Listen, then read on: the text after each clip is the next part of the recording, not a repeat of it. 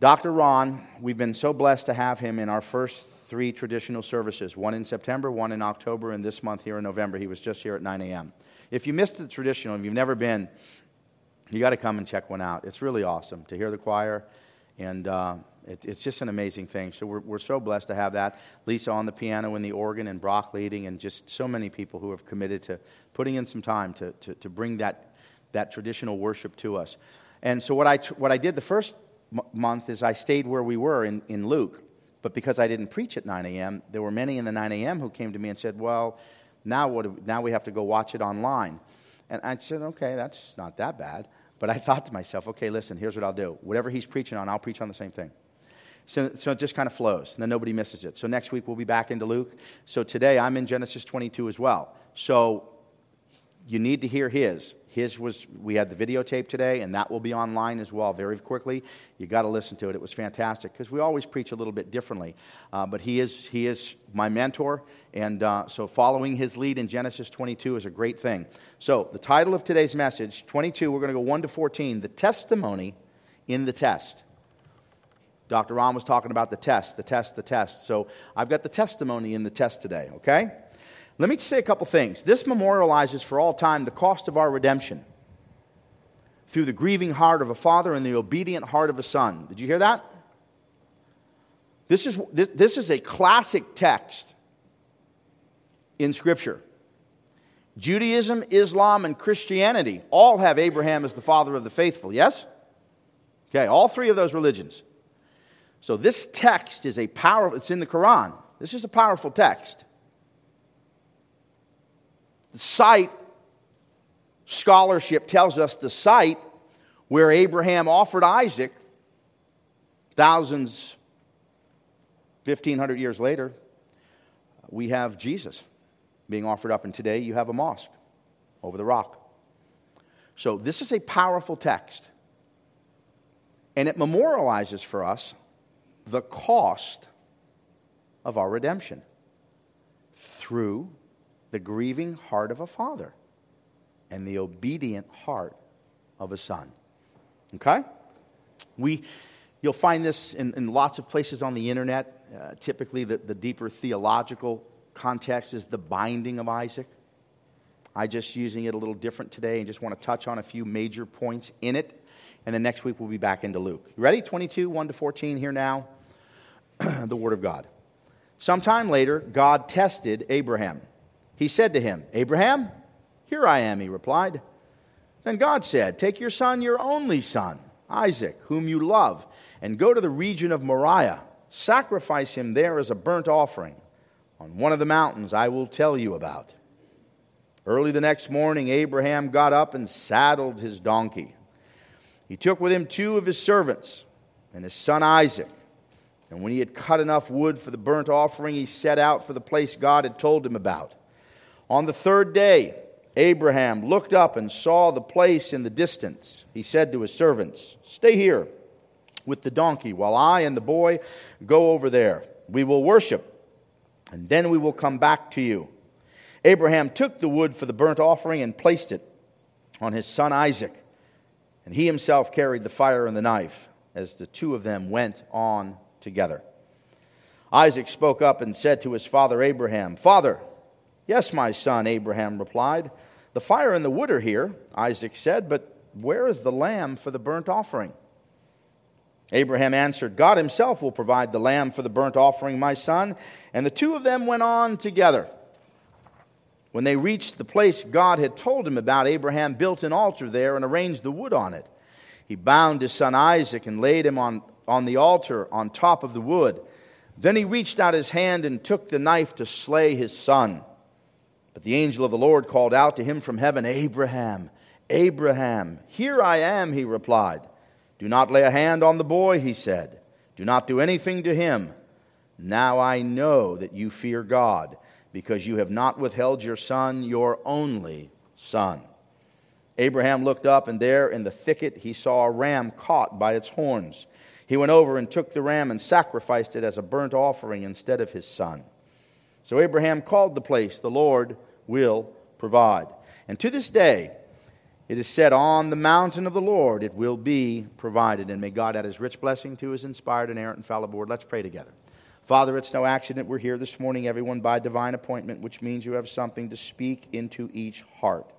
Speak now through this broken vessel, and speak only your words from this pulpit. Make it a word of salvation for the unsaved, comfort for those in storm winds, and rest for the tired, weary, and heavy laden.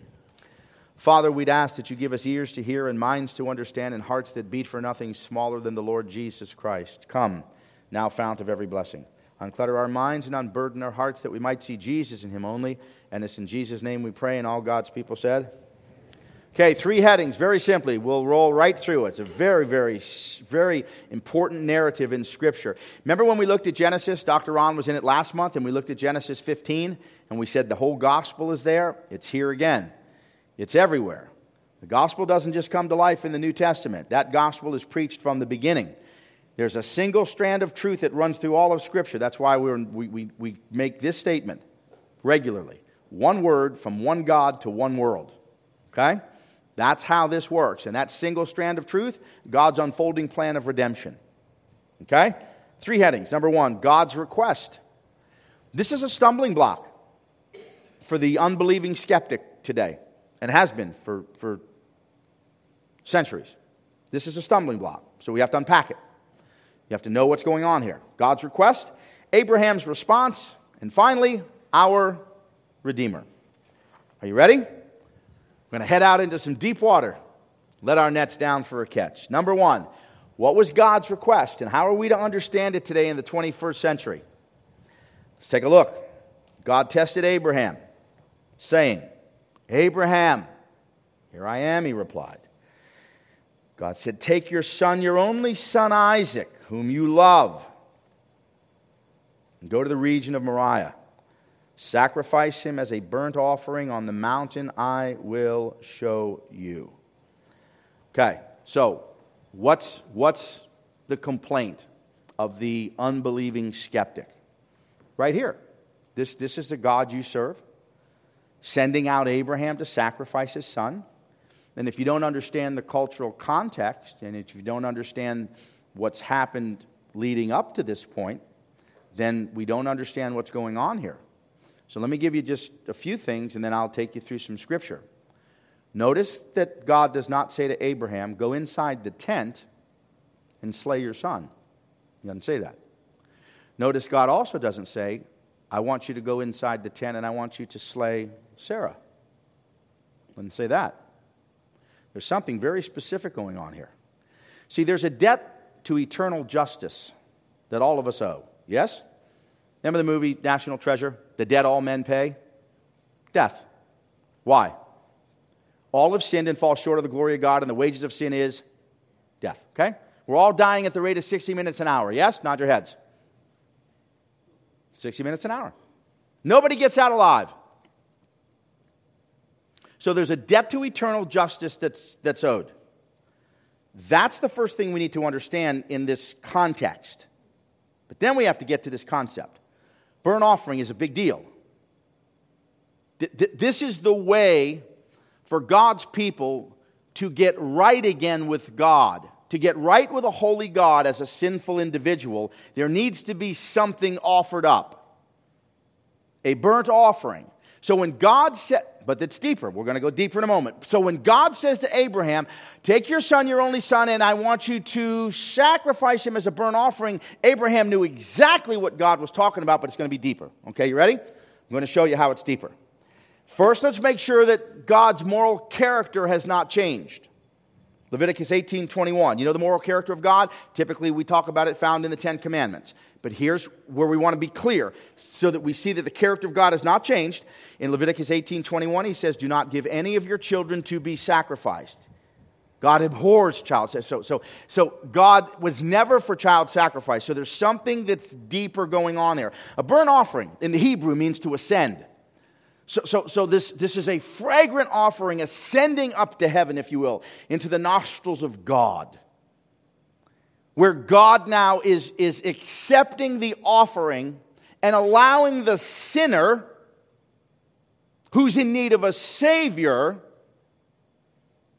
until that Savior comes to get back into a right relationship again through the offering.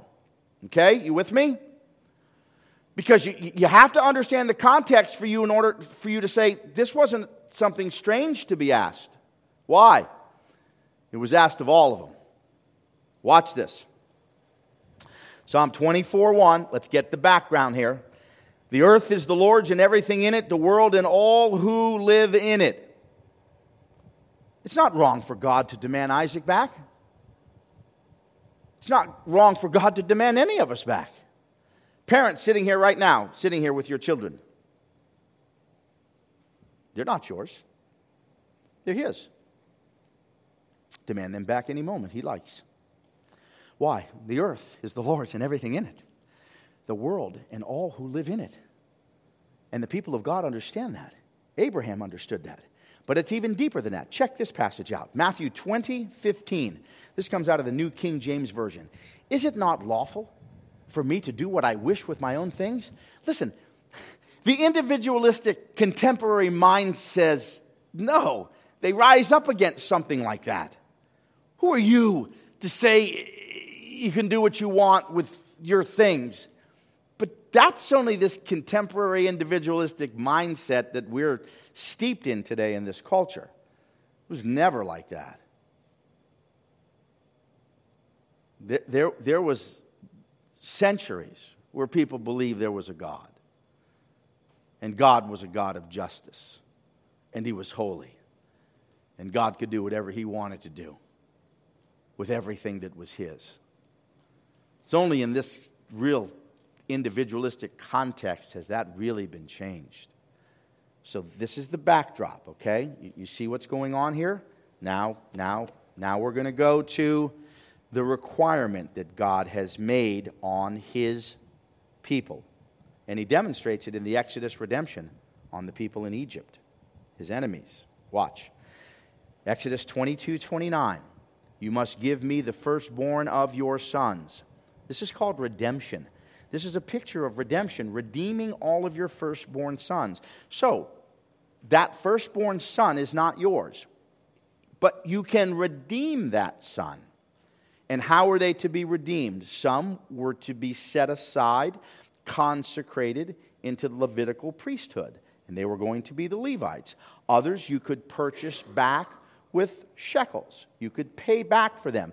But you have to get behind here. Let's just look at the passage real quick. Look at Numbers 3, 40. It, it, it's, the whole passage is 40 to 51, but I'm just giving you a few uh, verses here. The Lord said to Moses, Count all the firstborn Israelite males who are a month old or more. Count them. Then take the Levites for me in place of the firstborn of Israel. So he's saying, okay, you, have got to redeem here. You've got to redeem, but I'm going to take these firstborn as, as, as priests. And he says, collect five shekels for each one. Give the money for the redemption of the additional Israelites. So what's going on? This is, this is, this is a picture of substitutionary atonement. This is a picture of a God who has been sinned against, who says, You owe me. So I'm taking your firstborn. I'm not going to sacrifice him on the altar, but they're mine. First of all, everything is mine, all of the children are mine. But I'm taking your first, and, and why? I'm going to remind you every moment of every single day that you owe eternal justice, a debt that you cannot pay for you have sinned against the holy God. But I have a provision. And down the road, I'm going to deliver that provision for you. That's what this whole passage is all about. So, when you get to somebody, if you're talking about Jesus and you're sharing the gospel, and, they, and this is not an uncommon passage that they'll bring up and say, I, I'm not for this kind of God. Now you understand the backdrop. You understand why God demanded that. And you understand why the people understood God to demand that. First of all, the eldest son was what? He, he, he was the family. Because the, the, the, lion's share of the inheritance goes to the elder son. He represents the family. So that eldest child who is now set apart and consecrated to God is reminding the whole family that all of you owe me. But I'm just taking him. But now God ups the ante with Abraham. He doesn't say, I'm going to set him aside to be an Israelite, uh, a, a Levite, or collect five shekels. He said, I want you to sacrifice him. Okay, you with me? So that's, that's, that's the request. It, it's not a bad request, it's a legitimate request. It's a request that God had already laid out in His Scripture. God could take all of us right now, put us away, and that'd be the end of it. And He's holy and He's just and He's right. But He's merciful and He's gracious and He's loving. Okay? So we good? This is, this is the way to renew the relationship between a holy God and a sinful man. Now, what's Abraham's response? Watch this. Watch what happens. Right here, early the next morning. Pause. You know what that means? Without delay. No delay. You ever, was the last time you knew God was telling you to do something? And you hemmed and hawed a little bit. Maybe you even grumbled and complained a little bit. Maybe you even delayed a little bit. Maybe you just kept looking for another word get some confirmation from some friends that maybe God really isn't calling you to this. Imagine the heart of a father, the broken. Now, Abraham knows that he's the child of promise. He knows that. He knows the promise that God has made. But Abraham, right here, is not counting on the promise. He's counting on the one who made the promise. He's going deeper than just the promise. Watch what happens here. Abraham got up early, saddles his donkey, then we go to verse 9. When they reached the place God had told him about, Abraham built an altar there and arranged the wood on it. He bound his son Isaac. Okay, don't miss this. You have a tendency to picture Isaac like this. That's not Isaac, because this is a foreshadow of the Lord Jesus Christ. So, how old is Isaac? You go from chapter 21 to 22, and you've got at least 20 years. At least. Jewish scholarship, he's got him in his 20s. Some have got him the same age as Jesus. We don't know the age, but we know he's not a little boy. He's a grown man, still yet unmarried and without children, still only the covenant promise, but he is he's old enough to resist his 120 year old father that's the key in understanding the passage and its connection to Jesus. Could Jesus have resisted the will of the Father? Stay with me. Okay? Then he reached out his hand and he took the knife to slay his. Can you imagine that? You know what some people say, parents, when they're having difficult moments? When we talk about the age of the child, you know what they say to me? They say, Pastor, I know for certain it couldn't have been a little child. It had to be after 13 because as soon as my kids turned 13, boy, I was ready to put them on the altar. As soon as they were teenagers, that was enough for me. So I know it wasn't a little child down. I know that, Pastor. You got to be right. Can you imagine the heart of a father? No matter what you believed. But he doesn't say a word. He just simply obediently follows God's command. And the command, if Abraham was laying in the tent and he thought he heard these words, Abraham, get up and slay your son in the tent, he would have known it wasn't God. If he'd have been laying in his tent and he heard these words, Abraham, get up and slay Sarah, he would have known it wasn't God. He would have known he was hallucinating. But when he heard that God said, Get up and sacrifice your son, your only son, as a burnt offering to me, he knew exactly who it was. And he knew why because he knew he owed a debt to God. Okay? So this is, it fits in understanding God's rela- a holy God relating to sinful people. This fits. And it makes sense. Okay? Now we're going to go to Hebrews 11, 17 to 19, so that you can see something in Abraham's response because this is so incredible. And then we'll hit our third point and we'll be done. By faith, Abraham, when God tested him, pause. God's not tempting, God doesn't tempt. But does God test? So, Dr. Ron, this morning, you, I, I, talk about storms, right? You're in a storm, coming out of a storm, you're going into a, or going into a storm, right? Three stages. So he used the word test. So you're either in the middle of a test, right? You're in a test right now? Some of you, I know who you are. You're in the middle of a test. If you're not in the middle of a test, what are you in? What, what, what stage are you in? You're coming out of a test. If you've already been out of a test for a little while, guess what? Ah, you're going back. And it won't be long. Why? That's all there is to life. You're either in the middle of the test, you're coming out of the test, or you're going back into the test. And God's in the business of what? Testing. It's what He does. Why? For His benefit? No, for ours. To strengthen us in our faith, to grow us up into Christ. To give us the ability to withstand what? All the evil, pain, and suffering in this world. There are real spiritual forces of darkness that exist. So God is in the business of testing his people. So you're in the middle of a test, or you're coming out, or you're going in. You've got to figure out where this works for you. He offered Isaac as a sacrifice. He who had embraced the promise was about to sacrifice his one and only son. You, you got to get behind the text. What was the promise? Through your seed, I will make a great nation. From, from, from all the nations of the world, every tongue, tribe, and nation, through your seed. Isaac has no seed yet. So if God has Abraham slay Isaac, the promise is gone. So Abraham's thinking something else is up. What's he thinking? Let's see. Even though God had said to him, It is through Isaac that your offspring will be reckoned. Here it is, verse 19. Abraham reasoned that God could even raise the dead. And so, in a manner of speaking, he did receive Isaac back from the dead. There's no resurrection up until this point in, in, the Old Testament. Where would Abraham get this from? Some people say, how, how, in the world is he going to have any understanding of resurrection, raising from the dead? I'll tell you how. You, you know, in school, when you get a test, what leads up to the tests? you have these quizzes, right? You have all of these quizzes you take that lead up to the big examination, the big test. Well, there were these quizzes along the way for Abraham.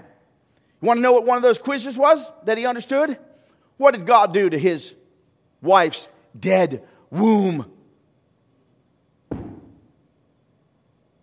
Put Isaac in it when she was beyond the child bearing years. And so was he. So he knew that God could raise the dead.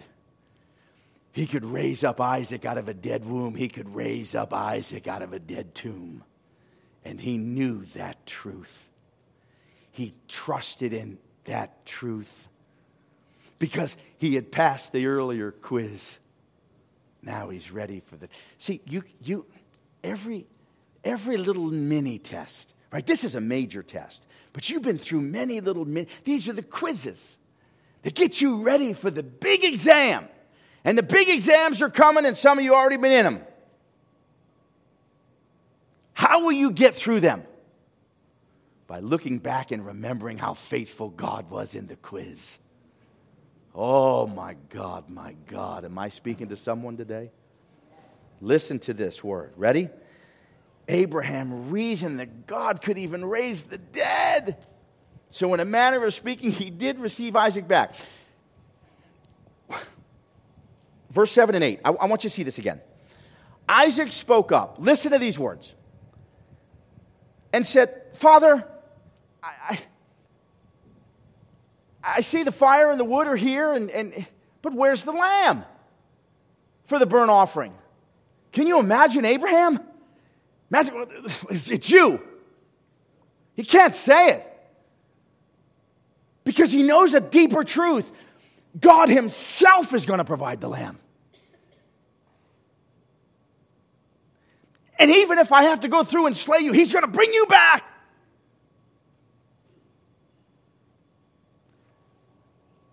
And the two of them went on together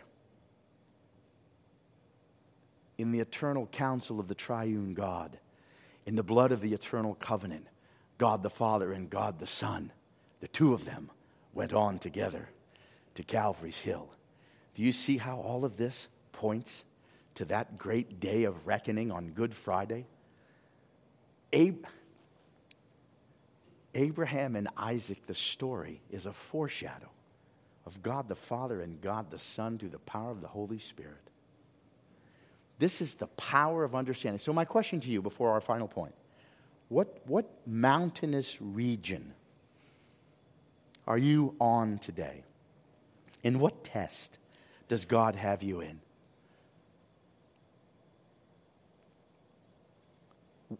Remember the quizzes that led up to the test and be strengthened by the faithfulness of your God who says, I, the Lord, do not change. My word stands firm. What God did in the past in your life, He will do again today and tomorrow and forever. That's the promise of God. Which brings us to our great and mighty Redeemer. Back to the passage 22, 13, and 14. Abraham saw a ram. Ah, caught by its horns in the thicket. He took the ram and sacrificed it as a burnt offering. Got to have an offering. Got to get right with God. Now, we know sin was never atoned for in the Old Testament, but still got to get right. Why? It, it, it's foreshadowing what's coming. How does, oh, no, I'm going to get off here. I'm going to go to preaching in a moment. Ready? Watch. Abraham called this place what? Jehovah Jireh. The Lord will provide. He knew that God was, whether he killed him or not, he knew God was going to provide. If I slay my son, he's going to bring him back. What does he say to the servants when they leave the donkey and the servants behind? We're going to go worship God and we're coming back. We're coming back.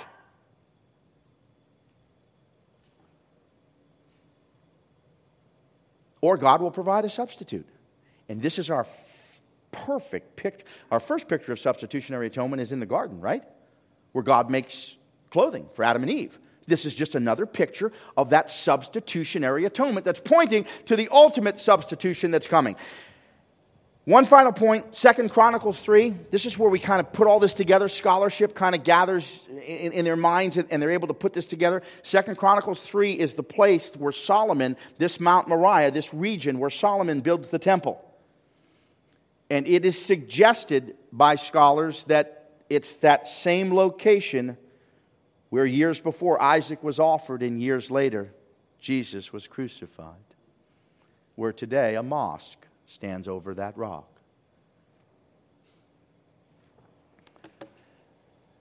How do we know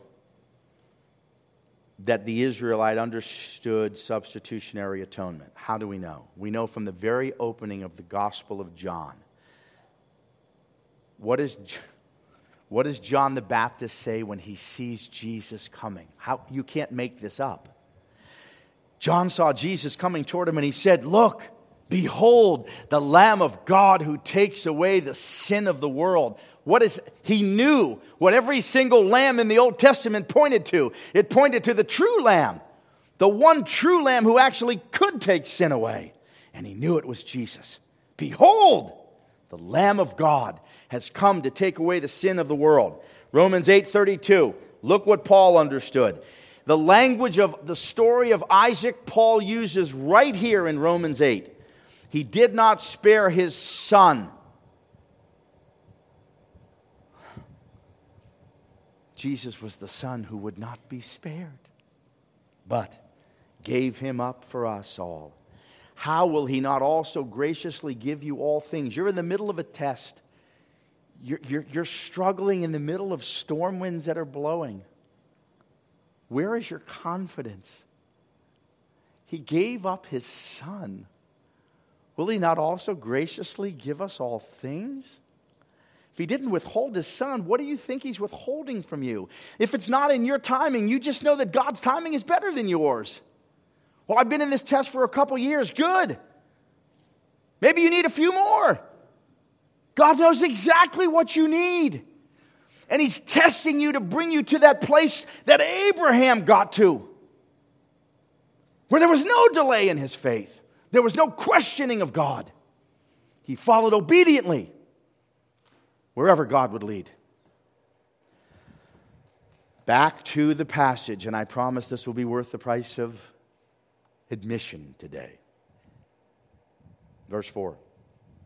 Don't miss this.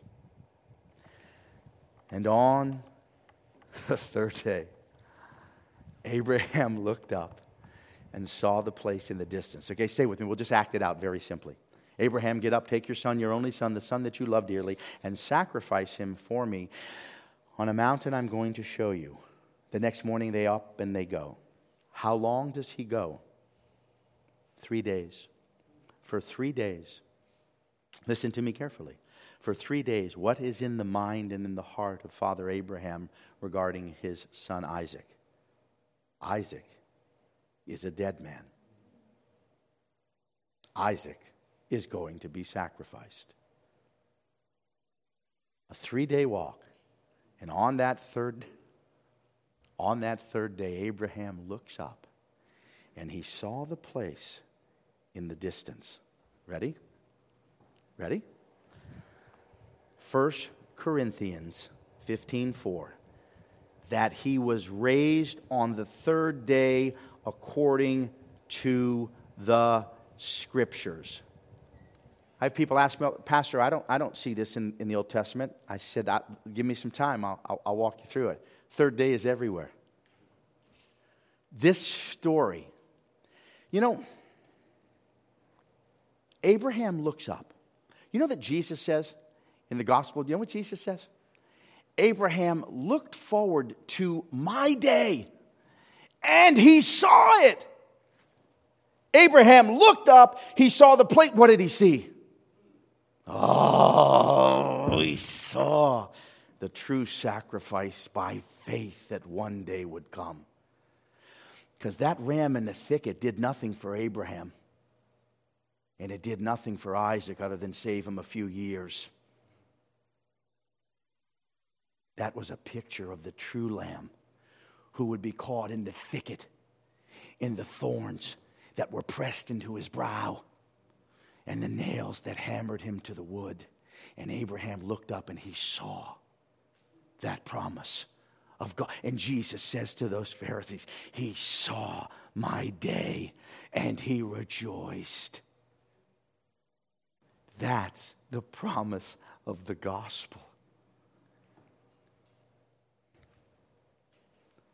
When was life in the creation account? On what day? I just want to give you one more just for fun. Then you can spend the rest of your life looking through the Old Testament third day resurrections.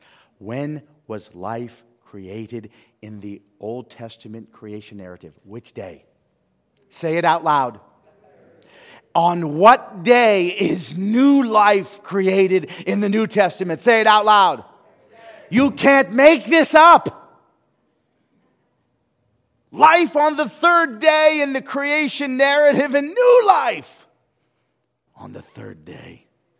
And Jesus said, I will be handed over, crucified, dead, and buried. But on the third day, I'm coming back. And back he came. And it's all over Scripture, and you can't miss it unless you don't look for it. It's everywhere. I have no more time for that. Let's go to the close, shall we? Striking similarities and a massive striking difference. I can't unpack the passages. I'll just say the similarities and we'll close and sing our final song together. How, how are these two stories intertwined? If what I said earlier is true, which I say almost every week, that it is one word from one God to one world, and there's a single strand of truth that runs, then all of it has to be connected. If it's all connected, yes, the author, Moses, the author of Genesis, is writing to his audience in that time. But there's an author that is behind Moses, and who is that? God. God is the mind who authored all of Scripture. So all of it has to be connected from beginning to end. We know that.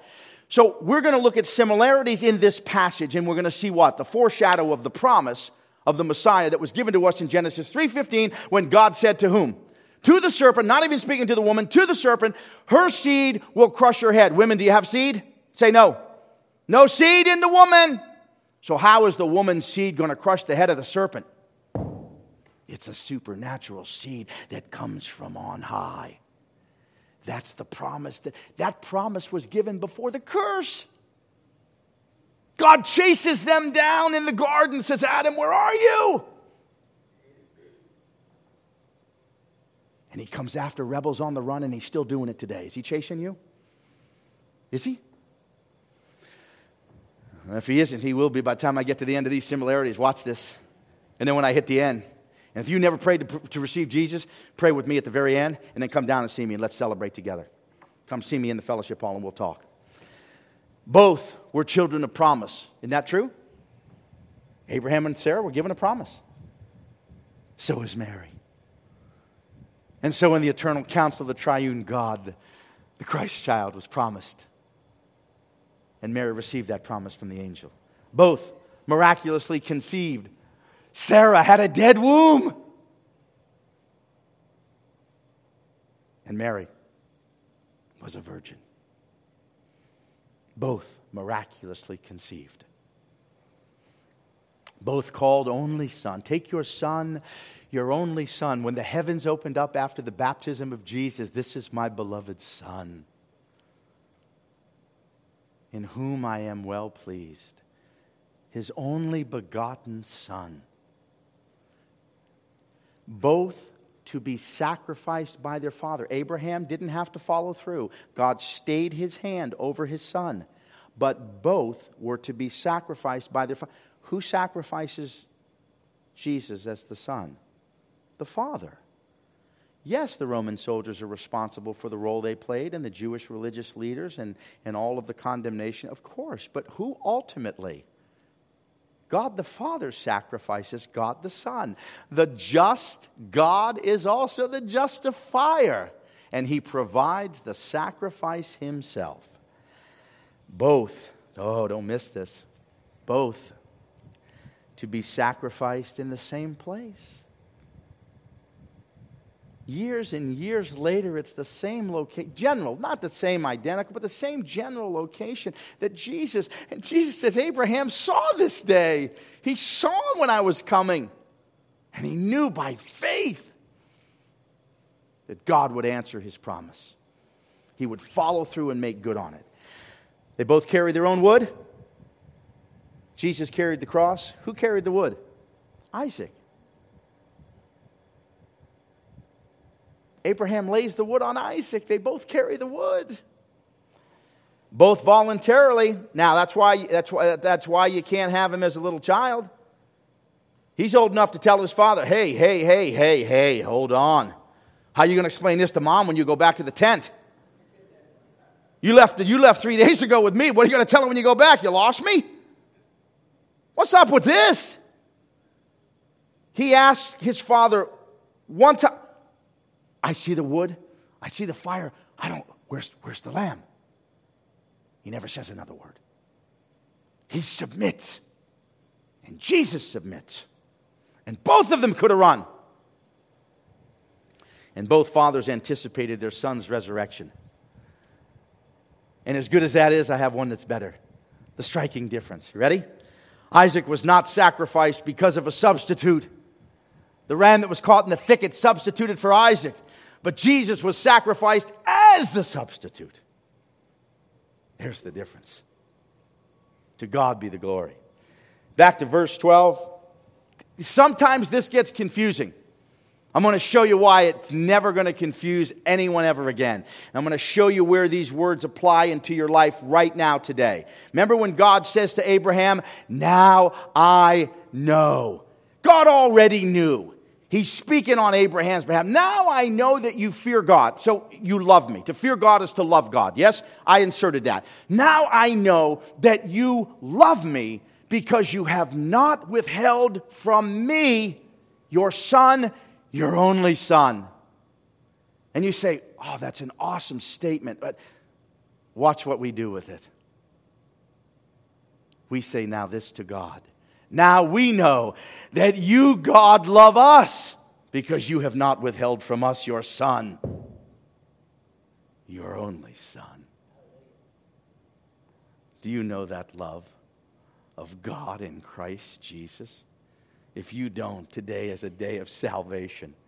You didn't come here by accident. You didn't just stumble in on an invitation from someone with outstretched arms and nail scarred hands. Christ says, Come. Come to me, all who are weary and heavy laden, and I will give you rest. The true sacrifice has come. He was nailed to a cross, dead and buried, and on the third day, a dead man got up and walked. He walked out of the tomb, and today he walks into your heart. Come to Christ.